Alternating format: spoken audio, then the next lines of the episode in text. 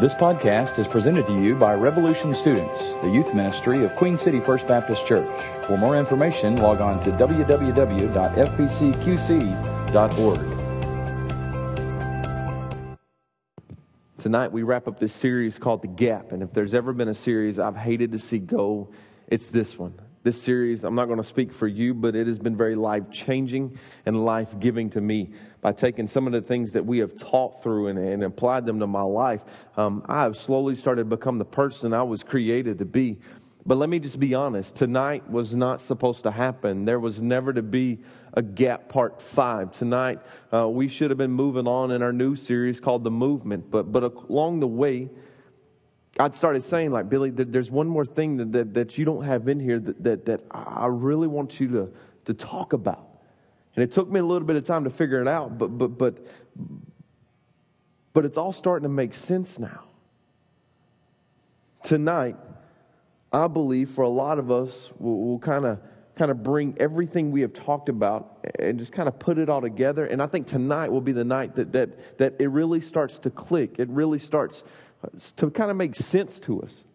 Tonight there's going to be a verbal side of it, but there's also going to be a visual side. There's a lot of things in my life that you can tell me over and over and over again, but if you ever show me, if I can see it, oh, that's life-changing to me. I can kind of grasp this thing, and tonight I think is going to be just that for you and for me.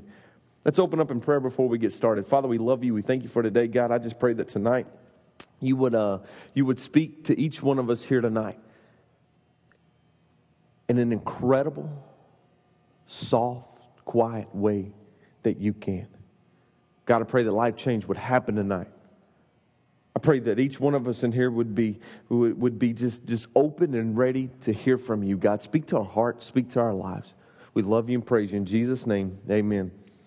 In our culture, in our society, becoming a Christian rarely involves change in our lives. We get saved at church camp. We get saved at church. We get saved on a Wednesday night, a Sunday morning, or a Sunday night. And some of us follow through in baptism. That's like probably one of the biggest changes that kind of happens in our life. But after that, there's not a whole lot. We still talk the same. We still act the same. We still think the same. We still do the same things we've always done before we were ever saved. There's no change in our lives. And students, there lies the problem. God has called you to be different. God has called you to take steps and become the person you were created to be. But some of us don't want to change. We don't want to be different. We don't want to act different. We don't want to talk different. We don't want to walk different. We don't want to think different. We don't want to change. There's also some things in our life that Jesus Christ himself is saying, hey, I want you to give me this thing. And for whatever reason, we want to hang on to this. We don't want to give this thing up. Let me just say this. When Jesus Christ calls you and you step into a relationship with him, there's going to be some stuff that he asks you to give up. I love what Paul writes in Philippians chapter 3, verses 7 through 11. Listen to this. But whatever gain I had, I counted as loss for the sake of Christ. Indeed, I count everything as loss, because of the surpassing worth of knowing Christ Jesus, my Lord. For his sake, I have suffered the loss of all things and count them as rubbish in order that I may gain Christ and be found in him, not having a righteousness of my own that comes from the law, but that which comes through faith in Christ, the righteousness from God that depends on faith, that I may know him and the power of his resurrection and may share his sufferings, becoming like him in death, that by any means possible I may attain the resurrection from the dead. And OMG. That sounds intense. That sounds extreme. But Paul is not saying anything here that you and I should not be able to say. The truth is, all of us must give up something if we really want to know Christ. Listen to what Jesus Christ himself said in the book of Luke, Luke chapter 14, verse 33. So therefore, any one of you who does not renounce all that he has cannot be my disciple. I love how it words it in the Message Bible. Listen to this. Simply put, if you're not willing to take what is dearest to you, whether plans or people, and kiss it goodbye, you can't be my disciple. But it's not just there. Listen to what happens in Matthew chapter 19, verse 16 through 22 to the rich young ruler. And behold, a man came up to him saying, Teacher, what good deed must I do to have eternal life? And he said to him, Why do you ask me what is good? There is only one who is good. If you would enter life, keep the commandments, he said to him. He said, If you would enter life, keep the commandments. He said to him, Which ones? And Jesus said, You shall not murder. You shall not commit adultery. You shall not steal. You shall not bear false witness. Honor your father and mother. And you shall love your neighbor as yourself. The young man said to him, All of these I have kept. What do I still lack? Jesus said to him, If you would be perfect, go sell what you possess and give to the poor. And you are a treasure in heaven. And come, follow me. When the young man heard this, he went away sorrowful, for he had great possessions. Jesus Christ himself set the bar for the cost of following him. He said that if you want to be my disciple, a true follower, there's going to be some stuff that you have to give up in your life. Students, I am convinced that many of us fail to find real life in Christ, the life He created us for, because so many of us have given up so little in our lives for Him. Let me just say that one more time. I'm convinced that many of us fail to find real life in Christ, the life He created us for, because so many of us have given up so little in our lives for Him. And because of this, we're living with a gap between who we are and who we were meant to be. For the longest time, I had a problem with this kind of thinking. I heard preacher after preacher, pastor after pastor, evangelist after evangelist come and preach the same message. You got to give, you got to give, you got to give. And God is going to take. And that was it. That was all I was ever taught. That was all I was ever preached at. That's all I ever heard. Let me just say this. Jesus does say, I want you to give up everything. I want you to give me everything. But students, what you get in return is immeasurable and unfathomable. Listen to what happens again in Philippians chapter 3, verse 8 through 9 as we reread this thing. Listen to this. Indeed, I count everything as loss. In other words, in the grand scheme of things, nothing, not people or things, none of that is important. None of that matters. Because of the surpassing worth, listen, of knowing Christ Jesus, my Lord. If you don't have that highlighted, Facebooked, or tweeted by now, something's wrong with you. For His sake, I have suffered the loss of all things and count them as rubbish in order that I may gain Christ and be found in Him. I love how the Message Bible translates this. Listen to this. Yes, all things I once thought were so important are gone from my life compared to the high privilege of knowing Christ Jesus as my master firsthand. Everything I once thought I had going for me is insignificant dog dung. Dog poop.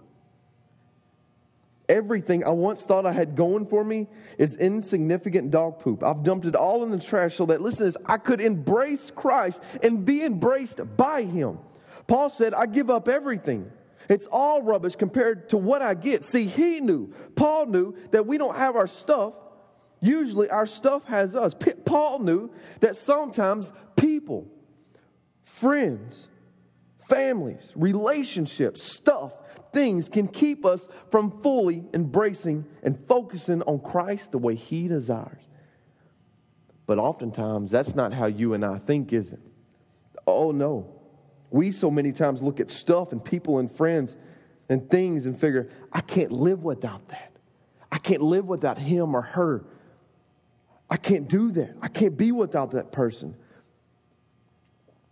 And when we do this, when we hold on to this stuff, these relationships, these things that hold you back, God can't pour into your life. God can't speak into your life. God can't give you the things you want or desperately need. You see what I'm saying? Tonight when you came in, you were given a marble that looks probably a lot like this right here.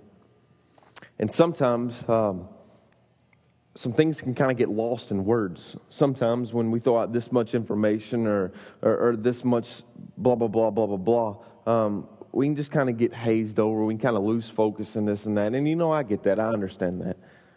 But there are sometimes when somebody breaks out like an illustration Man, every eyes are on you. You can't look away. So tonight I want you to take the marble that you were given, and I want you to place it between your thumb and your pointer finger. Tonight, this little bitty thing represents something. It's the thing that Jesus Christ himself is saying, hey, I want you to give me this. A lot of us, it could look like a lot of different things. It could be friends. It could be a person, a boyfriend, a girlfriend, a relationship. It could be a thing. It could be a number of different things that we can't even imagine. But I know through God's power and God's word that He's probably already laid this thing on your heart. A lot of us are already starting to think like, yeah, this is what it is. It's this relationship. I want you to take this marble and I want you to put it in the palm of your hand. And so many times this is what happens. This thing's in the middle of the palm of your hand.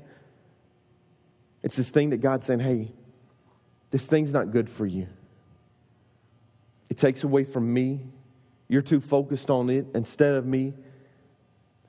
And God will come by and say, hey, I want you to give me this thing. And so many times in your life and in my life, when God asks us for something, we always do this number right here. We close our hands. We're holding on to this thing. Like, God, I can't give you this. We do this whole little, I really want to, and I think it might be a good thing, but God, I can't give you this. I can't live without this thing or this person. I've got to have them.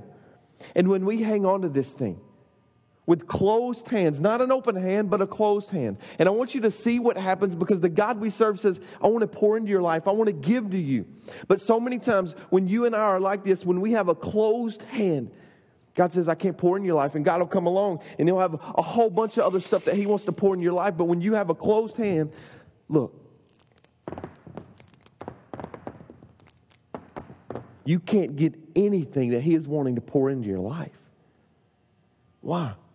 Because you're hanging on to something that He wants you to give up. And He's saying, I can pour into your life. I can give you things that make this thing look insignificant. It's not important as you think it is in the grand scheme of things. I know you think it is now, but if you will open your hands and you'll give me this, the things that I'll pour into your life, oh man, you can't even begin to fathom. So this is what happens. This is how I want you to look at this situation. I want you to take and open your hand with the marble in the palm of your hand, but I want you to take and offer whatever this is with an open hand. Say, God, this thing, I'm giving it to you with open hands. And when you do this, God didn't want to pour into your life a little bit. God has got this big, huge whole tank full of stuff that He's wanting to pour into your life. And He's saying, this one little bitty thing that you think so important, oh no, these are the things that I'm wanting to pour into your life. These are the things that...